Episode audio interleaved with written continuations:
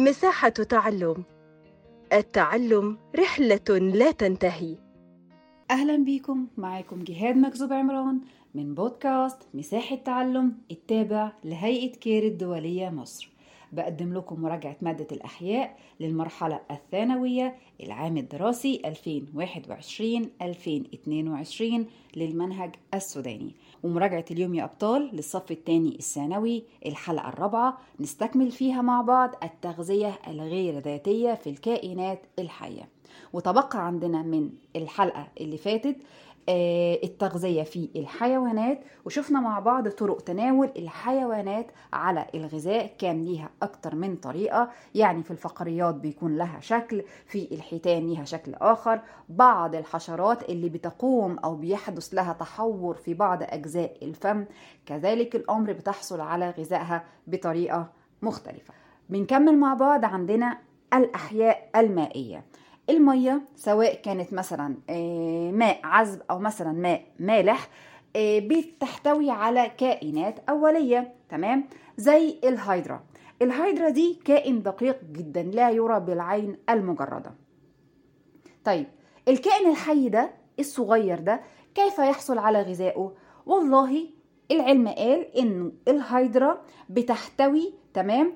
أجسامها على لوامس لاسعة يعني جسم الهيدرا كده له لوامس لاسعة اللوامس اللاسعة دي فكرة كرابيك صغيرة مالها بتحتوي على خلايا والخلايا دي داخلها سوائل مليئة أو سوائل مخدرة. بالتالي الهيدرا بتستطيع الحصول على الغذاء من خلال تخدير الفريسة تتخدر الفريسة تدخل داخل التجويف الفمي للهيدرا وبكده الهيدرا بتحصل على غذائها. طيب تاني حاجة من الأحياء المائية عندنا الإسفنج. الإسفنج على فكرة هو حيوان مائي مش جماد. طيب الإسفنج ده جسمه بيكون مليء بثقوب أو فتحات. كذلك الأمر على سطح جسم الإسفنج في حاجة اسمها أصوات. برضو فكرة إيه؟ فكرة آه فكرة الكرابيج. تمام؟ والأصوات دي بتحتوي على حاجة اسمها خلايا مطوقة يبقى الهيدرا خلايا مخدرة تمام؟ أو لوامس لاسعه أما بالنسبة للإسفنج فهي بتحتوي على أصوات والأصوات دي بتحتوي على خلايا مالها؟ خلايا مطوقة. الأصوات دي فكرة إيه؟ فكرة مثلا حبال أو كده بتحرك المية بطريقة بحيث إنه هي تحدث تيار التيار ده بيبتدي إن هو يحرك المية بشكل عنيف نوعا ما. الشكل العنيف ده بيبتدي إن هو يسحب معاه الكائنات الحية الدقيقة اللي موجودة عندي فين؟ في الماء مكان تواجد الإسفنج. وبالتالي الخلايا المطوقة بتحصل على الكائنات الدقيقة دي وبتلتهمها وبعد كده يعني بتلتهمها في مجرى معين وبقية الماء بيبتدي الإسفنج إن هو يطرده عن طريق مين؟ عن طريق الفتحات الزفيرية.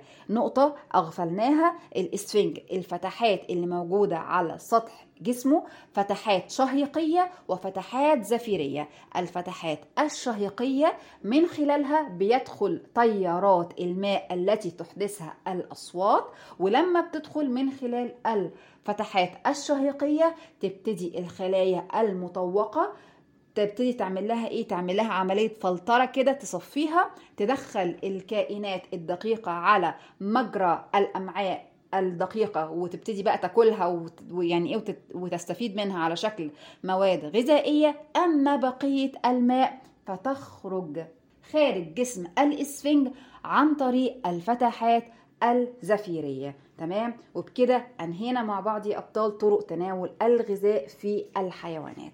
نيجي بقى لأهم حاجة وهي طرق التغذية أو التغذية في الإنسان وأول حاجة هي الهضم في الإنسان.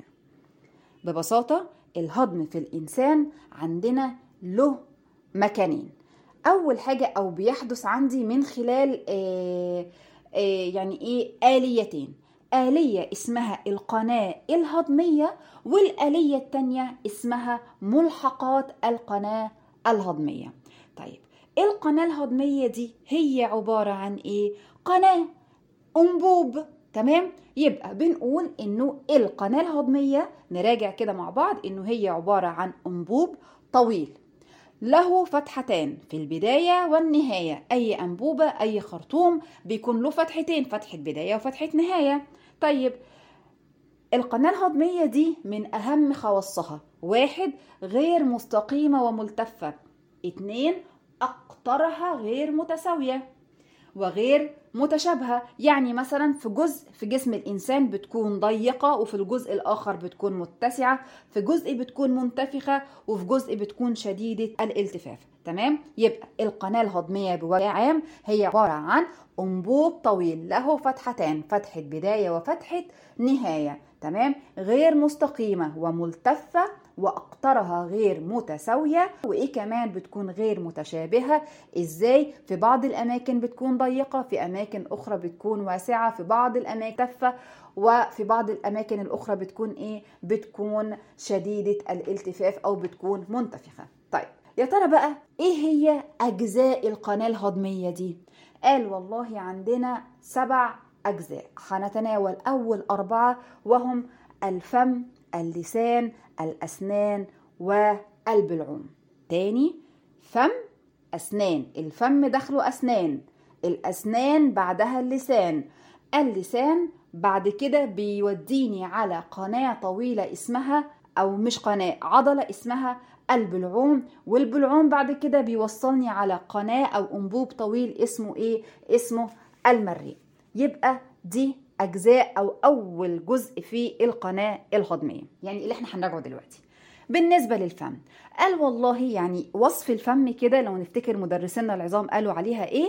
قالوا إن هي عبارة عن فتحة الفتحة دي عرضية بالعرض تمام؟ وكمان بتكون محاطة بفتحتين عضليتين الفتحتين دولت اسمهم ألشفتين فتحة عرضية محاطة بعضلتين مالهم يطلقوا عليهم أو بيسموا بألشفتين. طيب الفم ده بيقود إلى تجويف. التجويف ده اللي هو الحلق بقى من جوه التجويف ده بيكون مبطن بغشاء رطب تمام؟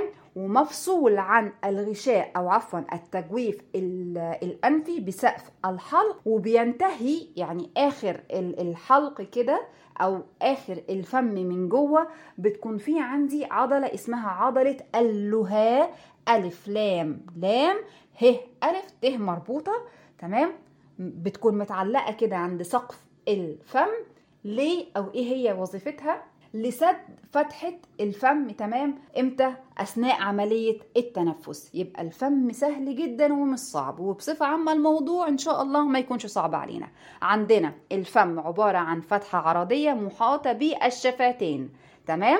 وبيقود الفم إلى تجويف داخلي بيطلق عليه اسم إيه؟ اسم الحلق مبطن بغشاء رطب مفصول عن التجويف الأنفي يعني عن الأنف بسقف الحلق وبينتهي داخل الفم بعضلة متدلية يطلق عليها اسم اللهاء تمام كده؟ لسد فتحة الفم أثناء عملية التنفس. داخل الفم بجد عندي حاجتين من القناة الهضمية وهما الأسنان واللسان.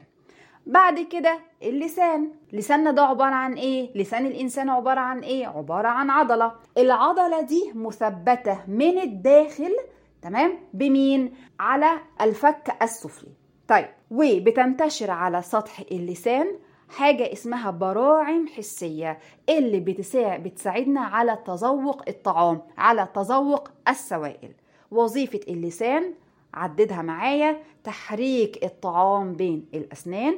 اتنين تذوق الطعام. تلاتة تكوين البلعة الغذائية وبفعلها أو دفعها إلى الخلف إلى البلعوم أثناء عملية مين؟ أثناء عملية البلع تسهيلا عليكم يا أبطال. بالظبط كده شكل القناة الهضمية في الكتاب صاد 35 كمان شكل اللسان له كده رسمة لوحده. تمام؟ صاد كام؟ صاد 36 يبقى اللسان عبارة عن عضلة العضلة دي مثبتة على الفك السفلي تمام؟ من فين؟ مش من الأمام لا من الخلف. إيه كمان؟ وحرة من الأمام. طيب حاجة تانية إنه بينتشر على سطح اللسان بعض البراعم الحسية المسؤولة عن عملية التذوق وأهم وظائف اللسان تحريك الطعام وتكوين البلعة الغذائية ودفعها إلى البلعوم وكمان تذوق الطعام. يبقى دي كانت معانا. تاني حاجة في القناة الهضمية. تالت حاجة الأسنان. يبقى فم لسان أسنان بالترتيب كده. عبارة عن أجسام صلبة. أسناننا دي عبارة عن أجسام صلبة. حاجة كده تشبه العظام بين العظام وبين الغضاريف. طيب مثبتة على الفكين على الفكين اللي موجودين عندي في الجمجمة بتاعت الإنسان. الفك السفلي والفك العلوي.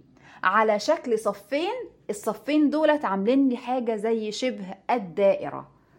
عدد الأسنان في الشخص البالغ 32 16 في الفك السفلي و16 في الفك العلوي وبتنقسم الأسنان إلى ثلاث أنواع حسب نوع الوظيفة اللي بتؤديها. يعني عندي قواطع عندي أنياب عندنا أضراس. القواطع دي موجود منها أربعة في كل فك يعني اللي هي إيه كمان؟ الأسنان الأمامية الأربعة الأولانيين اللي في بداية الفم كده. ودي بتكون مسؤولة عن قطع الطعام قواطع بتقطع يبقى القواطع وظيفتها قطع الطعام عددها أربعة في كل فك. تمام. تاني حاجة الأنياب بعد القواطع. زي أنياب يعني موجودة بشكل واضح جدا في الحيوانات المفترسة زي الأسود وزي النمور وزي الذئاب. مسؤولة عن إيه؟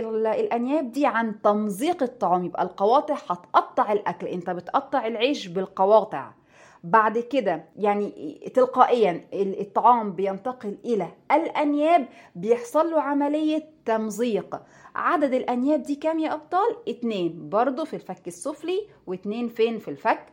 العلوي. تالت نوع من الأسنان وهو الاضراس ودي عبارة عن عشرة العدد المجمل بتاعها عشرة خمسة موجودين في الفك أو خمسة أماميين وخمسة خلفيين. عشرة موجود في الفك السفلي وعشرة موجود في الفك الإيه؟ العلوي. ووظيفة الأضراس هي طحن الطعام. يبقى القواطع بتقطع الأنياب بتعمل إيه؟ بتمزق. أما الأضراس فهي بتطحن الطعام.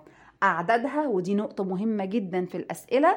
يبلغ عدد قواطع الإنسان أربعة في كل فك.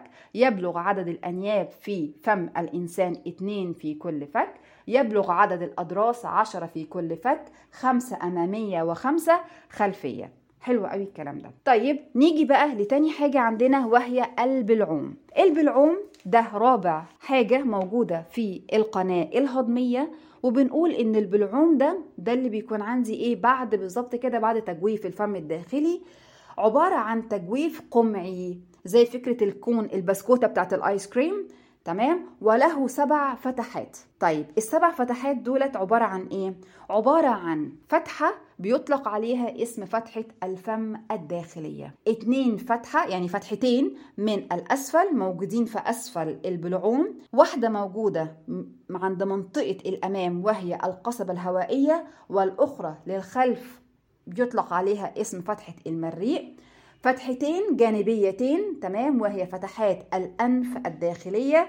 فتحتين لقناة ستاكيوس تمام بتقودان إلى الأذن الوسطى. يبقى كده سبع فتحات للبلعوم فتحة وهي فتحة الفم الداخلية. فتحتين موجودين في أسفل البلعوم وهي فتحة القصبة الهوائية من الأمام وفتحة المريء من الخلف. بعد كده فتحتين جانبيتين يعني على الجنب الأيسر والجانب الأيمن وهي فتحات الأنف الداخلية.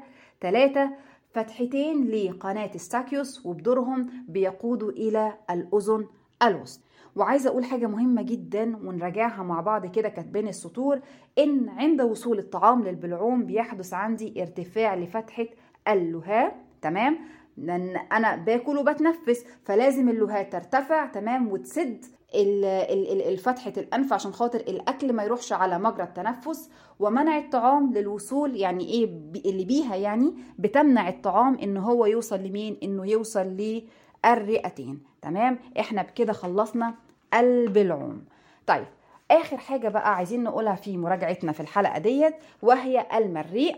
المريء برضو لو نتخيل كده شكله. عندنا في الكتاب برضو في نفس في نفس الصفحة صفحة 36 هو عبارة عن أنبوبة طويلة جدا بيبلغ طولها إلى 25 سنتيمتر. تمام؟ البلعوم ده بيصل ما بين المعدة أو يصل إلى المعدة أو بيوصل البلعوم عفوا بالمعدة. إيه كمان؟ بيخترق التجويف الصدري. يعني إيه؟ بيخترق الحجاب الحاجز. مش إحنا عندنا حاجة اسمها حجاب حاجز؟ أخدناه في الصف الرابع كده اللي هو بيرتفع إلى أعلى في عملية الشهيق وبينزل إلى أسفل في عملية الزفير. أهو. المريء ده بيعمل إيه؟ بيخترق الحجاب الحاجز. الجدران بتاعته يعني بتكون جدران عضلية وبتقوم بحركة مهمة جدا اسمها الحركة الدودية وأهميتها إيه بقى يا أبطال؟ إن هي بتدفع البلعة الغذائية اللي بيكونها اللسان إلى مين؟ إلى المعدة وآخر حاجة لازم تكون جدران المريء مبطنة بغشاء مخاطي يعني بيفرز مخاط ليه؟ لتسهيل مرور البلعة الغذائية من خلاله يبقى إحنا في حلقتنا يا أبطال في حلقة المراجعة ديت اتكلمنا عن كملنا تناول الغذاء في الحيوانات وبدأنا في تناول الغذاء أو كيفية تناول الغذاء في الإنسان بين قوسين. الهضم في الإنسان وعرفنا إن هو عن طريق آليتين القناة الهضمية وملحقات القناة الهضمية. وأخذنا أول خمس أجزاء في القناة الهضمية الفم اللسان الأسنان البلعوم والمريء.